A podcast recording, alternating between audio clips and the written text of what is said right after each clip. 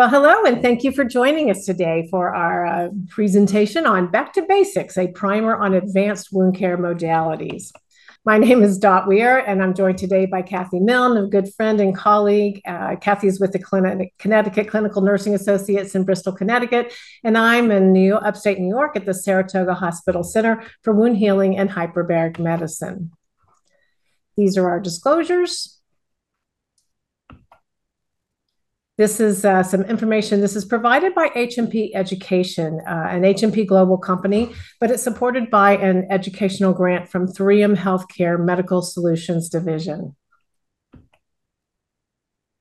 These are our objectives. I'm going to talk about the wound healing process. I think it's important for us to sometimes be reminded. We throw a lot of things at wounds, but oftentimes I think it's helpful to step back and think what's going on in that wound and how can I change that trajectory? We'll talk about some wound bed preparation, look at some current modalities for wound care, highlighting compression therapy, negative pressure, and advanced wound care dressings, and then determine uh, when and on what type of wounds to use uh, the, a variety of them. So let's get started. So I love thinking about how the human body heals. It's really quite fascinating and really quite amazing. And I think most of us in our uh, basic training have been taught about the wound healing phases. And I just want to point out a couple of things that I find very interesting about them. First of all, they are overlapping phases, but the first thing that's going to happen as soon as we become injured is we have to stop bleeding. They say all bleeding stops eventually, but this has to happen before healing can progress.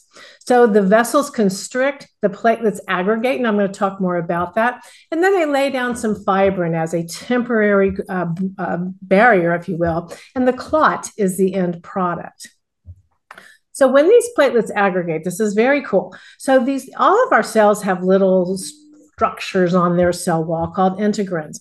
And so when these platelets aggregate or begin to clump together at the end of the vessel, they sense in their environment with these little integrins that there's damaged collagen. Once they sense that, then they release the contents of a little uh, structure within the cell called an alpha granule. And that releases all of the initial growth factors, inflammatory cytokines, all, everything we need to begin that healing process. So what that once that's done, hemostasis is really an event.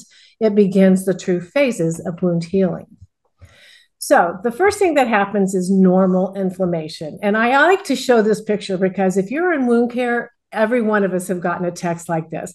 Somebody has hurt themselves within a couple days, there's some redness there, and they're sending it to us saying, Do we need to go to the doctor? Do we need to have antibiotics? But this is actually the normal look to a wound that has recently occurred. So the key points of, uh, for wound healing with inflammation is characterized by erythema, edema, heat, some discomfort, some tenderness. So I can see why people might think that it might be getting infected. But what happens is the endothelial cells, the lining of the vessels that are close to the wound, begin to dilate uh, because the uh, mast cells that are in the area, once that vasoconstriction has occurred to stop the bleeding, the mast cells produce histamine and it causes the vessels to dilate dilate. This is the same thing when you have any kind of an allergic reaction on your skin. Histamine is involved, the vessels dilate, you see redness. So you take an antihistamine to take that down. So in this case, we want this inflammation there. The vessels dilate. Uh, different products can and uh, um, mediators can move through the vessel wall to begin the process of wound healing. One of those things, of course, are the inflammatory cells. So they're going to come in and begin to clean up that wound bed. So some of the initial ones that are on the site are the neutrophils. They're there to help to start the cleanup, get rid of uh, dead cells, debris. And then later in inflammation, the, the uh, macrophages, one called an M1 macrophage comes in. The M1 macrophage initially starts to clean things up and then the next thing that happens is it goes from an inflammatory and cleanup cell to a proliferative or a healing cell and begins to send out signals to start the next phase. And that is this phase, the proliferative phase. I like to look at the proliferative phase as sort of like building a structure of any kind because we've got to build up all the plumbing, build up all the structure in order to get that wound to fill in. So it's characterized by granulation tissue formation, the plumbing or the new blood vessels that are going to the area, wound contraction, which is and the epithelialization, which is the final phase. So, protein synthesis is absolutely necessary for wounds to fill in with granulation tissue. And the real workhorse cell in our tissues is the fibroblast, stimulated by a variety of different growth factors. And so, that initial matrix that we knew as the clot now changes to collagen and other extracellular matrix proteins to form granulation tissue. Now, the, the primary uh, tissue, of course, is collagen as well as elastin in normal tissue. But in a healing wound, we have less elastin that's going to be produced. That's what gives our skin elasticity. And so that's why scars are more fixed and less elastic. So we also need to bring blood supply into the area. So this is another very amazing thing that our body does. About two days in, our bodies begin to recognize that it's had lost some of its blood supply because the tissue has been injured.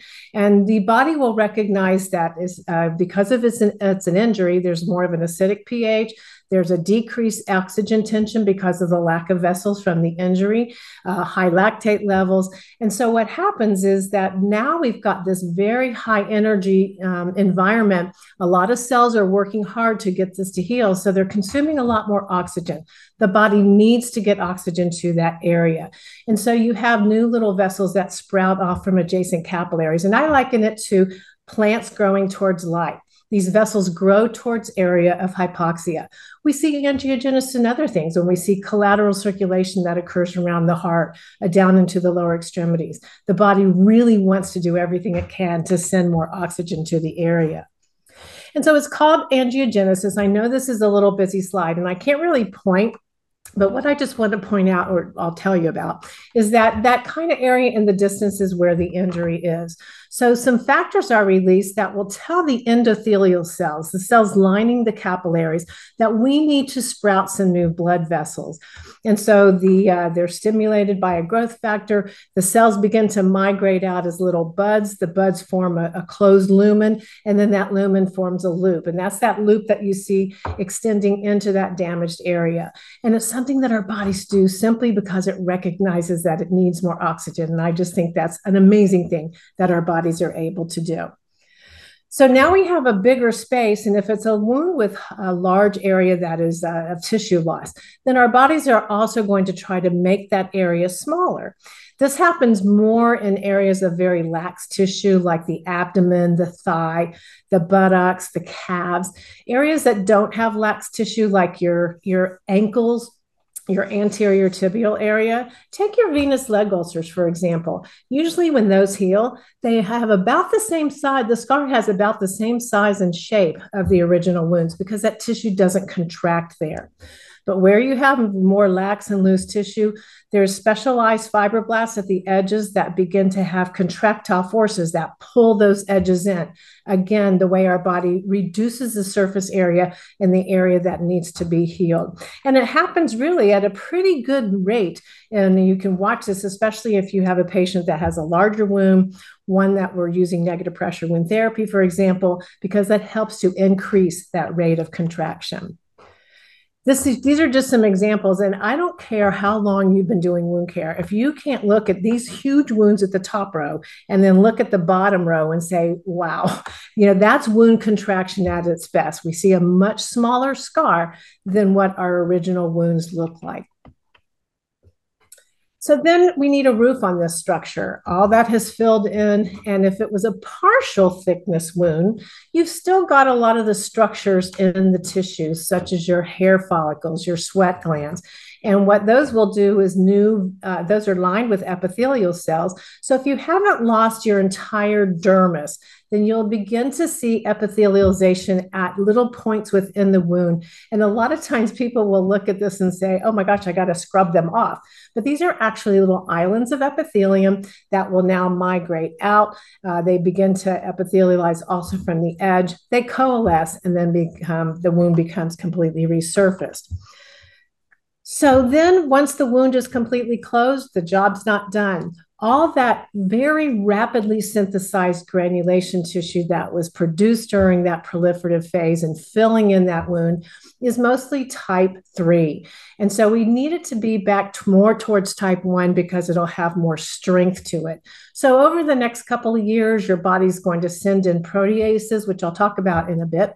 And then at the same time, it will start to break down that rapidly synthesized collagen Fibroblasts are brought back in. It resynthesizes collagen uh, more or in a more organized fashion along stress lines, and so you'll have a more durable and stronger scar. This takes a couple of years sometimes, especially in large wounds, but it will eventually happen. But as I mentioned before, there's less elastin, so the scar is not going to have as much stretch and give as we see with normal skin. So, what I just described was expected wound healing this is how people are supposed to heal. But what we all take care of are those that had unexpected things happen. We have a challenging journey in front of us. And now it's up to us to recognize what are the barriers that we can overcome in order to get these wounds to heal. I just described acute wound healing, the way we transfer through those phases of wound healing in a normal fashion. When we look at some of the patients that we take care of, something has interrupted all of those, one of those phases. Usually something happens that sends it back into chronic inflammation, but something has happened to interfere with normal wound healing. And so we it's up to us to look around and try to figure out what has gone wrong. And if we're uh, providing uh, standard evidence-based uh, standard of care, then something is happening at the wound level. So when we call them chronic wounds, that makes you think if it's a chronic thing, it may be something that somebody has for life, like chronic kidney disease or chronic heart failure. Uh, but what we're talking about are hard to heal wounds ones that have, you know, we have some patient barriers that we can overcome. We can help them get their glucose under control. We can hopefully help them to lose weight, improve their perfusion. But there are wound barriers that we can control and that we can try to overcome. Uh, not really addressing the etiology correctly, um, unhealthy tissue, bacteria biofilm that might be there, alternate uh, pH that's uh, um, um, not uh, adequate or ideal, proteases and edema. We'll talk about a few of those, but it's our job in the chronic wound or the hard to heal wound to find out what those barriers are. So we're going to know and support the etiology. Of course, we have to know what the perfusion is. We'll compress venous leg ulcers. We're going to hopefully, if we have arterial issues, that we're going to be able to address those and revascularize and protect the wound. We're going to offload the person who has diabetes, of plantar foot ulcers, as well as those who have pressure injuries. And we also want to make sure that when we're looking at some sort of skin injury in an area that you that might be construed as a pressure injury, that it really is, and it's not moisture associated skin damage.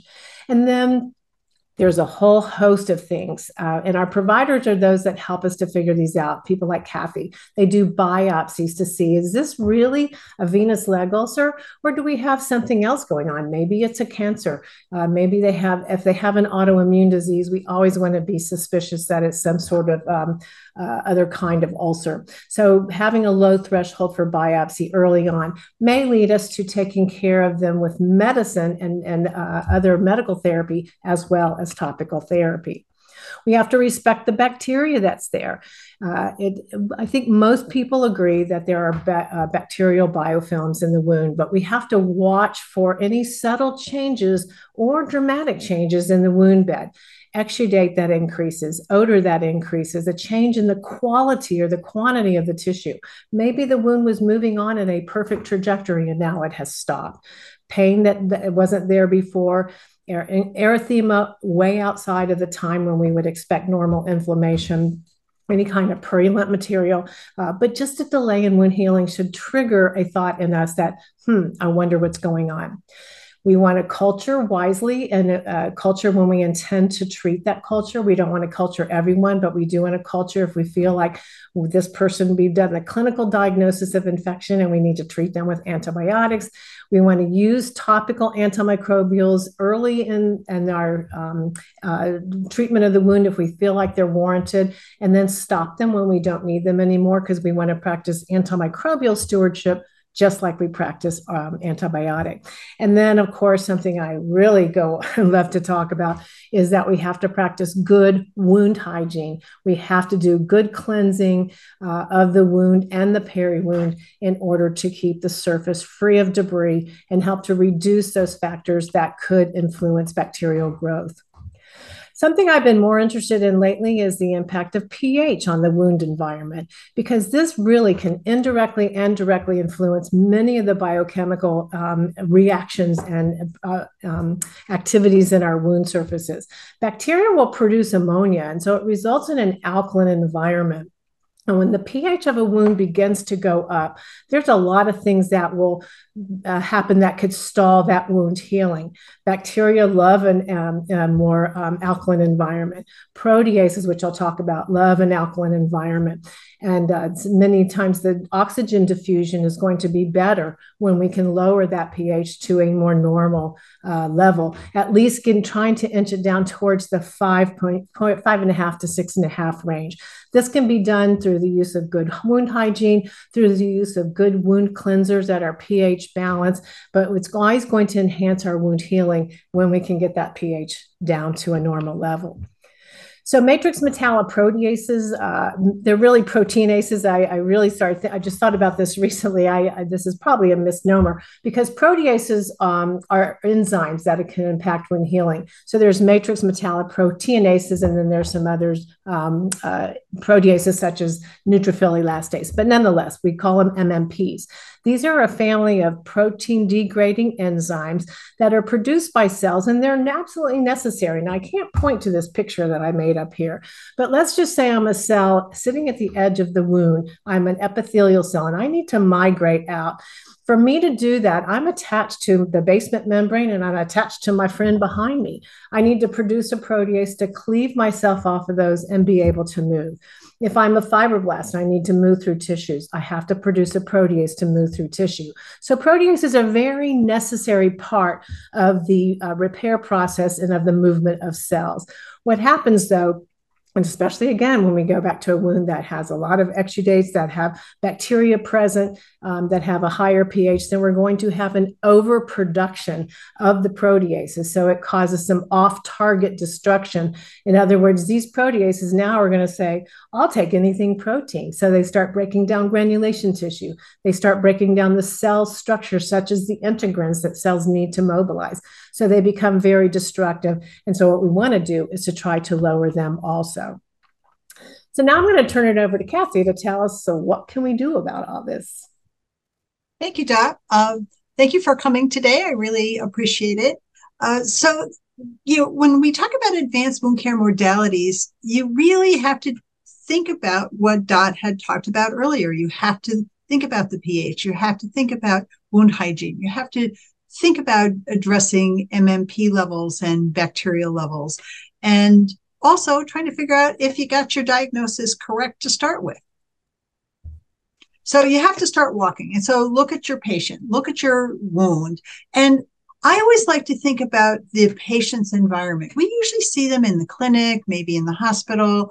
Uh, home health really has has the best view of the patient because they see where they really live. They see the barriers that they're, the patient is faced with every single day. They may look in their kitchen cabinets and see tons of salt. They may see lots of cigarette butts in the ashtray.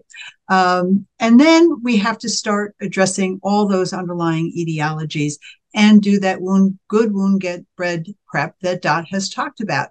Um, I think we need to, I think we're all pretty cognizant about addressing the wound, but we really need to start thinking about that peri wound skin.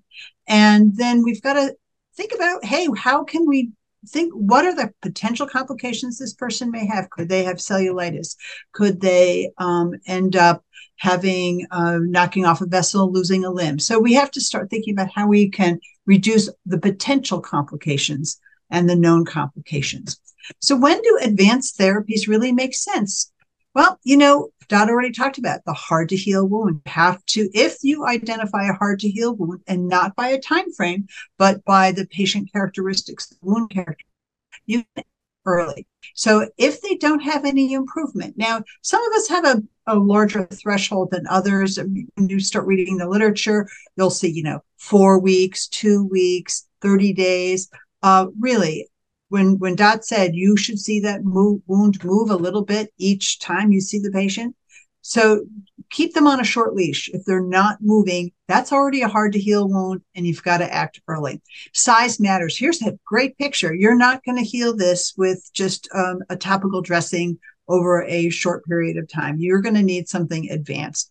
If they have a lot of exudate, so exudate is really a symptom of some of the issues going on, especially if you have a lot of it in terms of bacteria and high MMP levels. So you have to think, I need an advanced wound therapy for that. And then if your patient's either very engaged, they're going to have already seen Dr. Google and will have come to you asking for an advanced therapy. Or if your patient is not engaged in all at all, you may need to um, get an advanced therapy early on so you can close this wound faster. I love this uh, schematic. It's old, but it's a, one of those classic articles. And I always kind of go back to this sometimes because I know that, yeah, if my wound's not looking good, I should look at the patient, relook at the wound related factors. But, you know, there's other things that we forget about and it's we know how to take care of the wound but who else is taking care of the wound? Is it the home health nurse? Is it uh, a nursing aide? Is it a private caregiver? Uh, so who else is seeing the patient? Remember a lot of people don't get any basic education about wound care in their training. It could be a, a resident who's who's managing this patient they're going to know a lot less than you. So it's you have to incorporate what they know or don't know into your plan of care. And then what kind of resources can you get? Uh, a lot of and, and also think about the environment think about the floods and the hurricanes and the earthquakes we've all been having you might have the perfect system and it can all go away in in one storm so now you can start jogging so um you know are are you going to think you need to start thinking about what is this patient going to need? You have so many choices out there and you can see the list here uh, and and you have to figure out what is the best option for the patient. And maybe there may be several options but at least you can start to do something while you're trying to fine tune the plan of care. So I'm just going to talk really about advanced wound care dressings, compression, and negative uh, pressure wound therapy because all of these subjects here, these these dots or or bullets, have at least an hour that you can talk about.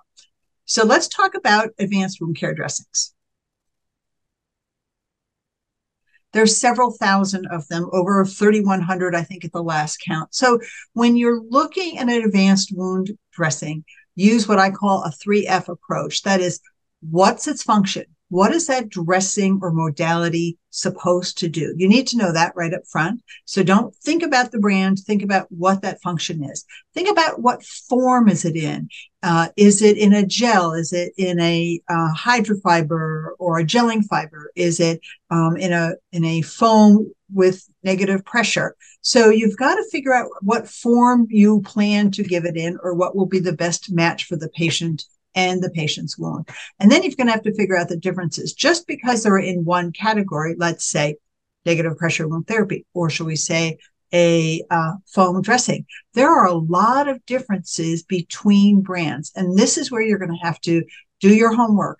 Um, go uh, do a quick literature search, call your sales rep. If you have questions, each company has a medical sales or medical liaison and you can call them. They can answer some of the questions that the sales reps cannot answer for you. So let's talk about some drainage management. Uh, when you do uh, and use a topical dressing, you have to make sure it conforms to the entire wound bed for it to be therapeutic. And you have to pack those tunnels and those undermined areas loosely. And we are really going to be concentrating on both the absorbency, bioburden, and inflammation. And also you have to figure out how often do you want it changed because it depends your clinical setting, how often that can happen. Home health is usually three days a week. Uh, wound centers can sometimes do every day. Sometimes they can do three times a week. Sometimes only once a week, depending on uh, the clinical situation. Uh, acute care settings can probably do things every, you know, four to six hours if they need to. So when we talk about um, advanced wound dressings, I'm going to really concentrate on superabsorbents and collagen today. When we look about exudate, we have to also remember that there are other causes of exudate other than bioburden and high MMP levels. So sometimes you want to look and go back to your patient. Are they having problems with their heart failure? Should we be looking at their meds and seeing we how we can adjust them? Especially calcium channel blockers, they really do add a lot of swelling to the lower legs and can add to that exudate level. Your patient may have exudate from your wound and also from a, a more uh, medical problem too. So you may have to address both. Dot already discussed inflammation, and this is just another schematic about how your bacteria get in there. You actually um, have that um, increased colonization, which we now call systemic or lo- localized infection before it becomes systemic infection, and all the uh, irritation really that the bacteria provides that actually causes an inflammatory exudate.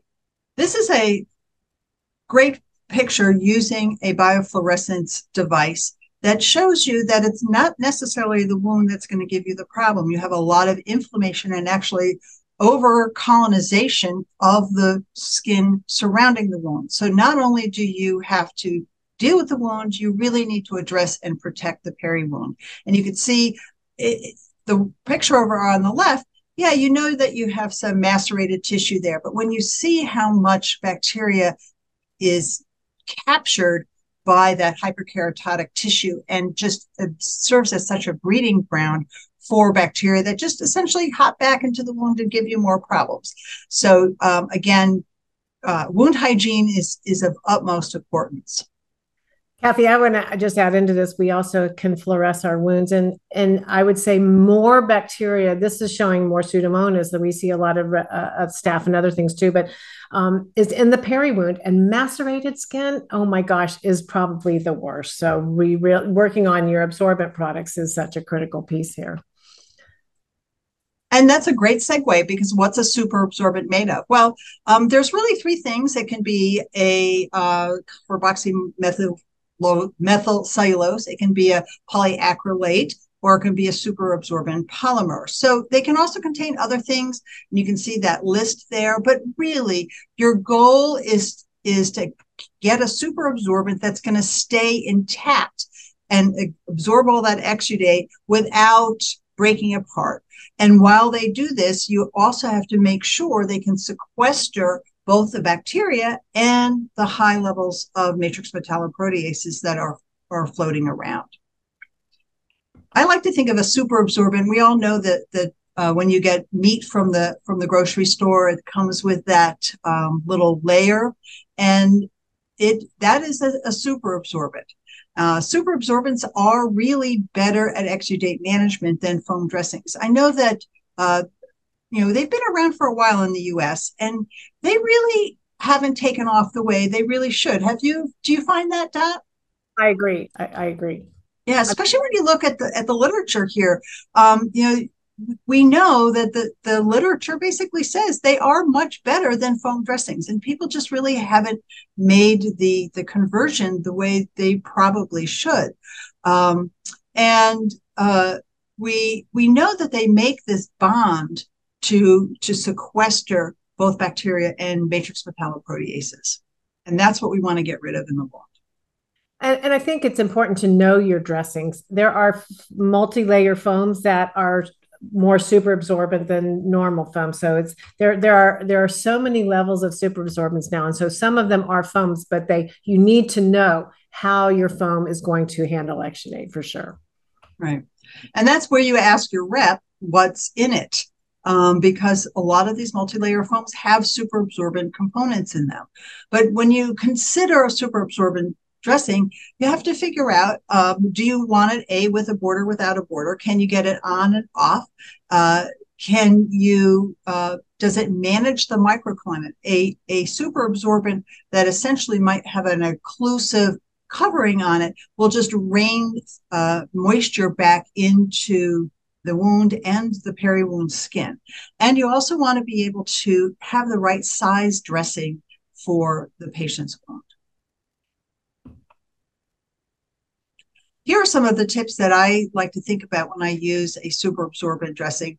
Uh, you have to remember, you can use this as a primary dressing or a secondary dressing. Uh, some can be cut or folded and some cannot be cut because you're actually going to disrupt the contents uh, into the wound and the peri-wound area. Uh, you some have a special absorption side so you need to know what side that is and your colleagues who are also doing the dressing changes also need to know what size. Some can be left up to seven days. Uh, some really have a three day. So again, reading the product insert can be really important. However, what's really important, if especially when you're if you're practicing in the U.S., is that in the U.S. the Medicare surgical dressing policy says you can apply these on a daily basis. So that's really important. So if you're thinking about you want something to be done daily, um, this is a, a, great opportunity to use a dressing that will actually be covered. Uh, you have to also ask around because there are differences between when you put these under compression, the it you may not get the absorption that the uh, dressing says it's going to get, and that's kind of like buying a car and it tells you the, on the lot that the gas mile mileage is 30 miles 30 miles per gallon and you're only getting 15 and that's because the compression will prevent that dressing from expanding. And then the it also can impact how many how much compression that's actually applied. You might think you're giving 40, but maybe you're giving 33. So those are some of the questions that you want to ask when you are contemplating which dressing that you are getting. Um, and again, they are all different in how much bacteria, and how much absorption and how much MMP sequestration that they have. And it's only good if you can get it. So um, you here is the guidelines from the Medicare surgical dressing policy. So your documentation supports whether or not your patient can get this. So your patient must have a full thickness wound and it must have at least moderate to heavy exudate. If you're going around saying it's scant or it's mild, you're not, your patient's not going to get it. Now, the problem with the super absorbents is that everybody's view, they actually absorb so well, some of them, that what you think is a large amount when you pour it into the dressing only looks like about that much in the super absorbent itself because it is it wicks and sequesters things away and that you can't see it. So people are saying it's mild drainage or, or scant drainage when it actually is moderate to heavy. So get to know your dressing really well. And so you have the right documentation because if you don't, if you don't, your patient will not get the dressing you need. Let's move on to collagens. So collagens come in a lot of uh, formats and they come from a lot of sources. They can come from pigs and horses and sheep and cows and roosters. Um, and you can have them from fish and plant, and they can be actually made in a factory now. And they come in a number of uh, forms. So gels, powders, uh, sponges. And we actually are starting to see the uh, proliferation of uh, dressings that are nanoparticles and nanofibers. Uh, with scaffolding, we're starting to see things come out in 3D ink. That's uh, in some trials now. And um, you also see people reading Dr. Google and having some ingestible supplements, which some of the ingestible supplements do have some evidence to support their use. Now, how do they work? Well, they actually act as a scaffolding and they uh, will bind those matrix metalloproteases. But one of the important things, and Dot mentioned about the inflammatory uh, aspect of elastase, well, they will reduce those elastase levels and they uh, can also act as a way to deliver antimicrobial agents. Now, collagen can be either native, it can be partially denatured, it can be fully denatured, and those denatured collagens can be either hydrolyzed or non hydrolyzed. And it's important to ask about how the collagen you're buying for your patient or your patient is receiving is how it's being delivered.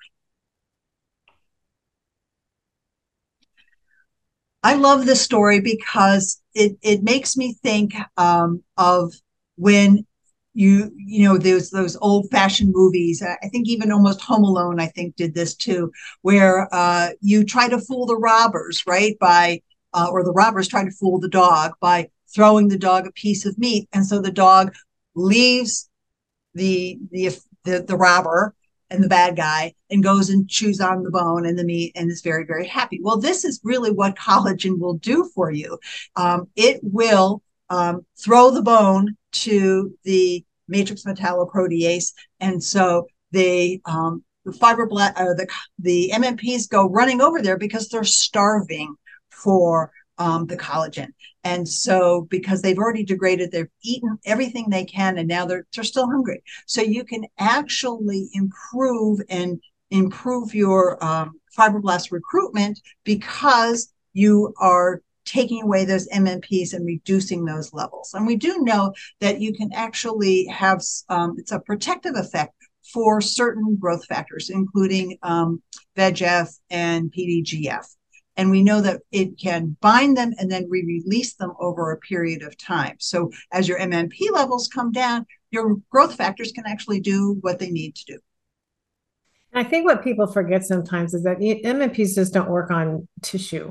Uh, it, it, works on anything protein. So the growth factors that you want to be there are going to be, again, they can be degraded by those, those MMPs. Now, there are some advantages to hydro- hydrolyzed collagen. Uh, really, when, when you go from the, the native collagen all the way to hydro- hydrolyzed, so what happens is your body will take a native collagen and it will chop it up and uh, it's when they're those tiny, tiny pieces, that's when your body can use them. So when you're using a hydrolyzed collagen, you're actually saving your your wound from doing for doing extra work. And so you're providing those little bits of collagen. Uh, and when you have those little bits of collagen, you're going to actually improve your neutrophil recruitment to your site, improve your macrophage concentration. And then um, again, that's when you're binding uh, and re-release and protecting your growth factors. And again, the studies show that there is slow re-release in back into the wound bed. There are a lot of additives to collagen. Uh, the most common one that we see are alginates, and it's just used for uh, to absorb exudate. Now, alginate is really a seaweed, and um, it does provide kind of a another cross-linked material uh, for binding uh, bacteria. And it will, uh, some of the alginates will have some elasticity to the dressing.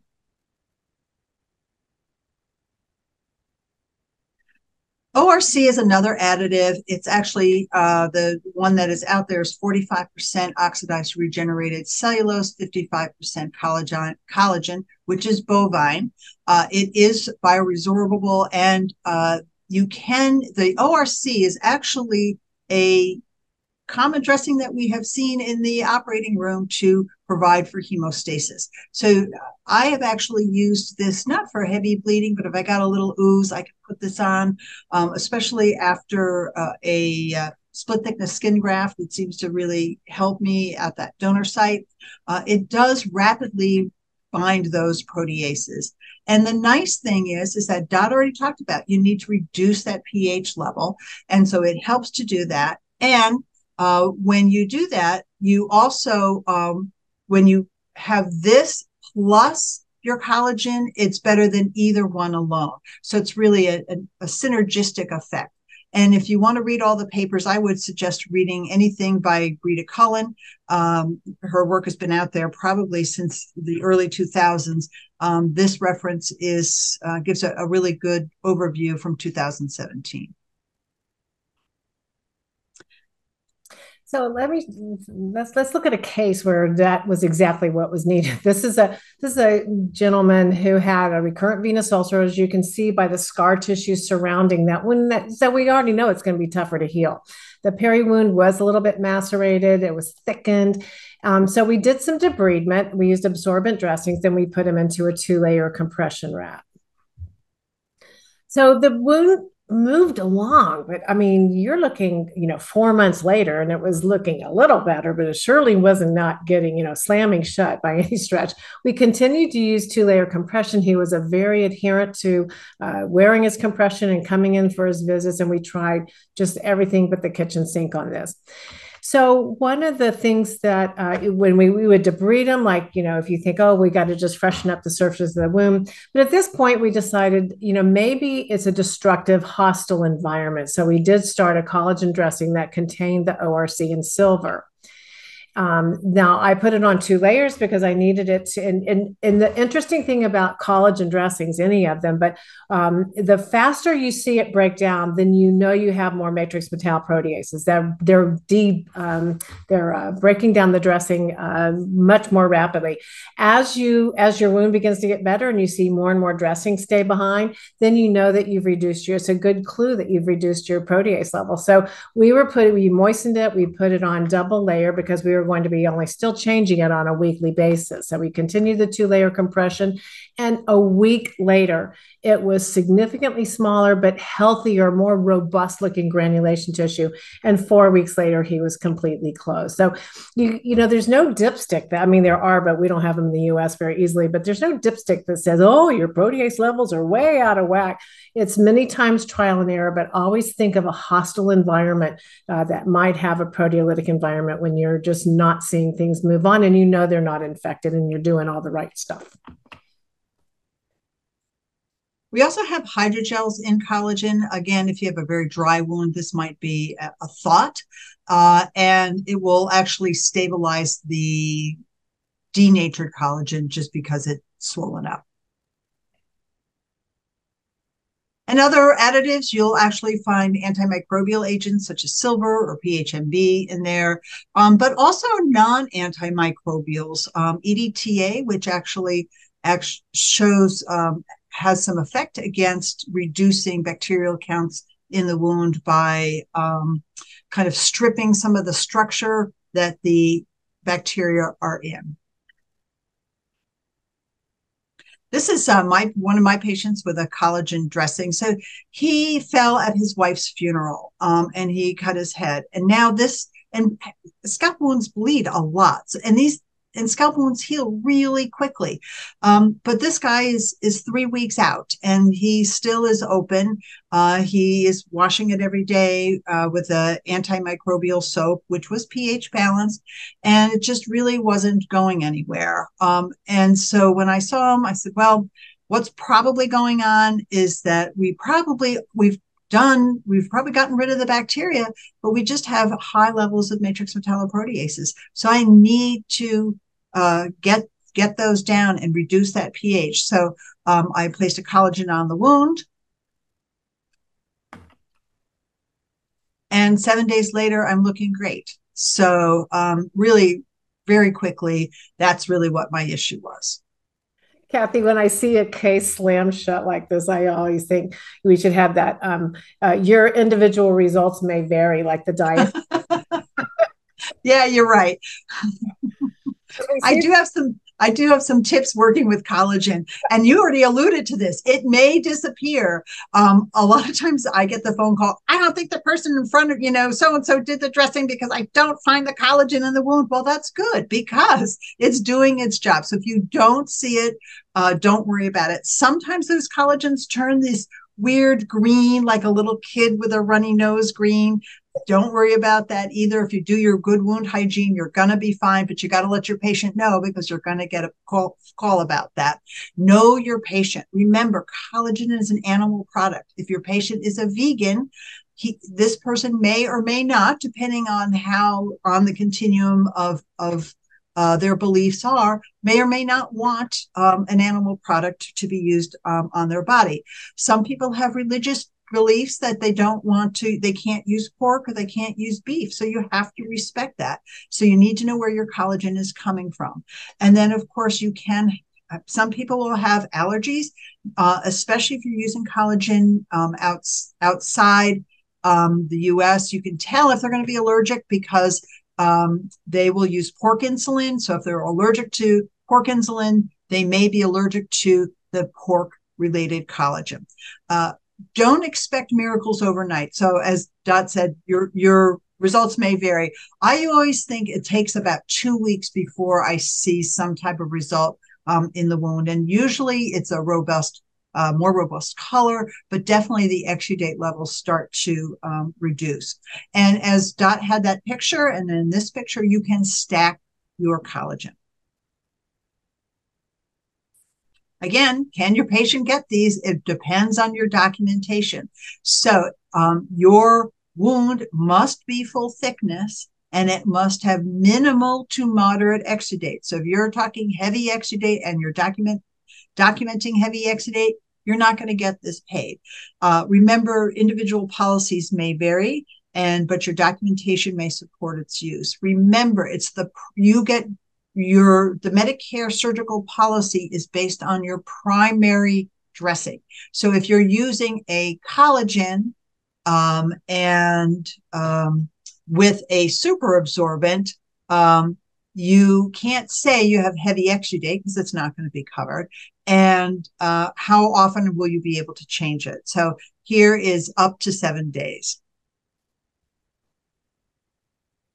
Now let's move on to compression. So this is a whole four hour lecture, um, but briefly, there are short stretch bandages. So you cannot stretch that more than 70%. You have your multi layers. So some of them is a short stretch, and then you have another layer or two layers because there are two, three, and four layer uh, compressions that can actually have a variety of extension. And then your long stretch, which is also known as an ACE wrap. So you can really stretch that a lot. So, um, so here are some other names for things. So they can be elastic or inelastic or mixed um, and how they come. There's a really great uh, document. It's called the Stride document, which really it's probably 20 pages. Dot you think Stride, um, but explains how these the components of all these compression uh, um, materials are made, whether it's knitted, whether it's no uh, woven, and how just the construction of the compression itself can impact what kind of pressures uh, you're getting and how things can actually adhere to the leg and not roll down or ball up. So I advise you to look up, um, it's called STRIDE, S T R I D E. And I think it's the Journal of Wound Care that has that. And here's a compression case. Um, a 58 year old female. She has a history of hypertension. She's had leg swelling for over 10 years. Uh, and her primary care provider uh, treated this with bacitracin, abdominal gauze, uh, and a gauze wrap uh, for three months. And guess what? It didn't really get better. Why? Because we really didn't under un, address the etiology of what's causing the swelling. Uh, she was on a calcium channel blocker. Uh, when I originally saw this patient, um, the first, you, sometimes you don't have to do everything all at once with these patients because you have to get some of the results back. And sometimes it, you can't get things turned around in two or three hours. And even sometimes it takes a couple days to get all the testing done. Um, we did do an ABI, which we could do in the clinic. Uh, and we did sent her out for the ultrasound to make sure she didn't have a DVT. I probably would have, um, if I was in Las Vegas, I probably would have bet that she did looking at uh, that left calf, but she didn't. So that's good. Uh, we got some venous uh, duplex studies to make sure uh, we knew what we were dealing with. We had to see if we had an obstruction um, versus the valve or, uh, or reflux or valve incompetence. And then uh, in the meantime, what I did was put a silver gelling fiber on uh, and a foam dressing because I knew just looking at this, I probably had at least some bacterial bioburden that I had to deal with. Uh, what I did was just do some some light tubular compression. I knew my ABI was pretty good. Um, but if I hadn't, I didn't know my results from my DVT, so I just thought I'll I'll go go slow to start with and bring her back in a week.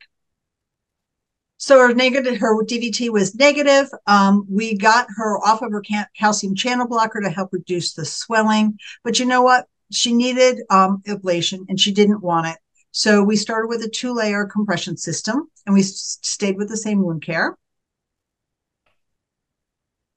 Uh, she's doing well with the compression. The wounds are starting to get a lot smaller. We got the edema down. Um, and on week four, we changed over to an ORC collagen. Uh, and the wound continued to improve. And um, this is the point where you really need to order compression garments because the wound still has to be open.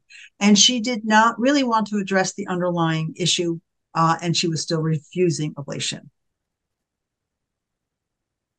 We did get her into 30 to 40 uh, millimeter uh, mercury compression socks. Uh, we got her an OT consult because we want to make sure she could get them on and off. And um, we really spent a, a lot of time concentrating on all those little flaky things that harbor bacteria. And at this point, we only needed a foam dressing, and she closed on week eight. So here um, is another case example where we actually did collagen plus a super absorbent plus compression. And you can see that uh, our, our wound responded fairly well and fairly quickly because we were addressing the patient and the metabolic issues going on in the wound and the underlying etiology. Here's some tips for compression. Uh, you can, so some compression's always better than no compression, even if your ABI is not ideal. You'll you'll always hear, oh, you can't do any compression unless their their ABI is over nine. You can you can really push them to. I push mine to like 0.4 or 0.5. What about you, Dot? Or yeah, using light compression. Yeah, light compression. Um, and you can always negotiate with your patient. A lot of times they will they'll say it's too much. So start light and you can always gradually go up. You'll have to adjust that patient's shoe wear because once they're in a multi-layer compression stocking, their shoes are not going to fit. So you're going to have to talk about that. And then again, um, be wary of what I call the two H's, which is holidays and heat. Uh, heat will make your legs swell no matter what, even though you're doing a grand job with compression. And holidays, uh, actually, people do a lot of different things they normally wouldn't do. For example, um, in I live in the Northeast, there is a, a high ham intake population at Easter time, and so everybody's legs fall apart right after Easter. Um, a couple other things, and I know we're running out of time, but um, one of the things too is is have more than one type of compression. Sometimes we have to start with four layer because we have to build up the leg, but as their as their volume goes down, we can get them into the two layer, which they they feel like they're graduating because it works so it feels so much more comfortable. And expect more drainage when you first start because you're reducing the volume. That fluid's going to go somewhere, so you may need a more absorbent dressing until you get the leg volume down. I think negative pressure uh, wound therapy has been the game changer. Uh, you can use it in all of these types of wounds. And, and how does this work? So you have uh, a number of varieties of uh, negative pressure. So your traditional negative pressure actually um, does both microstrain uh, at the at this micro cell at the cellular level to actually stretch those cells to actually up regulate the uh, RNA and cell replication. And they do macro strains. So you're actually drawing your, your wound edges together, um, and in the process, removing infectious bacteria, reducing edema, and therefore promoting perfusion. So we also have negative pressure wound therapy with instillation. So this is where you would actually place your uh, foam dressing into your wound bed and you actually instill fluid into the area and it sits and dwells for a predetermined amount of time, which you can actually program. And what this does is actually, I always kind of think of it as like having somebody do your dishes and soaking your your pans for a couple days because it actually the, these short durations actually will dilute and break up all that thick infectious and material and that wound debris that's really literally stuck to that wound bed. And um, this cycle uh, cleans it out. And again, you still are getting the uh, macro strain and the micro strain delivered to your wound bed. And then uh, another game changer is the closed incisional negative pressure wound therapy. Uh, and this actually is designed to have over enclosed incision. And because the negative pressure uh, will actually uh, displace a lot of the edema away from the surgical incision, you actually are improving in, uh, perfusion and lymphatic flow to that area. Uh, we also know it's been associated with reduction in uh, seroma and hematoma formation. And actually, what they have found long term is that your scar strength is much better than without using closed incisional negative pressure wound therapy. So you have a lot of options. And that with tips is that no, no, all foams are not created equal. The uh, size of the uh, open foam, the reticulated open cell foam dressing actually can vary. Uh, and the size of the foam really matters because um, some of the uh, most of the studies have been done with um, the reticulated open cell foam, the ROCF, and uh, the way the uh, medical devices work is that as long as you have pretty much the same concept, you don't have to prove that you're as good as somebody else, you're just approved. So you do have to think about um, looking at the literature and looking to see what and what product you have and if the foam size of the cells of the cells in the foam size actually are supported in uh, a literature approach. So um, you may as dot said just like compression as patients improve you may be changing the way you are using your negative pressure wound therapy. You might, might start out with instillation, you might move to traditional, and then as the patients go home, you might use um, closed incision, or you may end up going to a portable device and making their life a million times better. And that's the disposable negative pressure wound therapy. Uh, they it's tolerated really well. The patients really feel like they have graduated and they are less anxious and you can be very discreet. So you can go off to the grocery store and nobody will know that you have this device on you and that you have this wound. And then um, there is combination therapy. There's only currently only one uh, approved negative pressure wound device and one collagen that can be put together.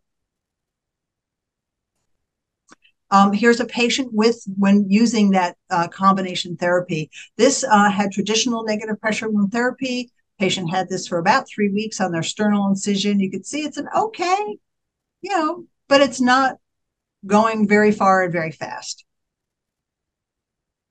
Uh, I put uh, ORC with silver and then um, actually placed negative pressure over this. And that's what it looks like. And if within one week, of course, as Dot said, your results may vary. Um, I clearly had more robust granulation and my wound surface area reduced by 15%. Uh, the tip for this is that if you're going to use the combination of this one approved collagen with this one approved uh, negative pressure wound therapy device, fenestration is required. And the reason it is required is the studies show that you will not achieve the um, 125 millimeters of mercury uh, negative pressure if you don't fenestrate your ORC collagen. So uh, you're going to want to do that. And then Oh, this is my lady. That's yours. My favorite cases because you know edema is always the enemy in any kind of wound healing. You spread out your vessels, the perfusion is not as good. So this is a lady who had just moved into our area. Uh, when she, was, she had multiple sclerosis, she was in a wheelchair. She uh, a box fell on her leg during her move from her other state. Um, but she just kept working, and she was she was an amazing woman, even though she did everything from a, wheelchair. But she has was insensate, and so she did not feel that the the pain in the womb. She did have uh, good biphasic pulses, so we felt comfortable moving on. So this is when she first came. You can see day one you, what you can appreciate, and I can't point to, but she does have uh, about three and a half centimeters of undermining in those first two pictures when we first identified her. Um, we filled her with a gelling fiber and put her into a three layer wrap because we were going to try to get this uh, edema down. Uh, by day four, we she was tolerating the wrap just very well, and just by reducing the volume, we're reducing the undermining already.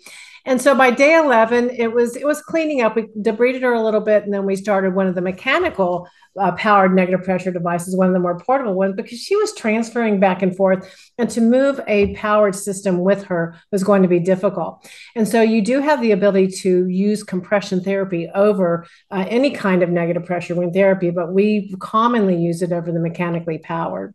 So you can see by two weeks out, she's much uh, has better robust granulation tissue. Her undermining is pretty much gone. Uh, about two and a half weeks in, um, by three weeks, she's almost completely free of any kind of undermining.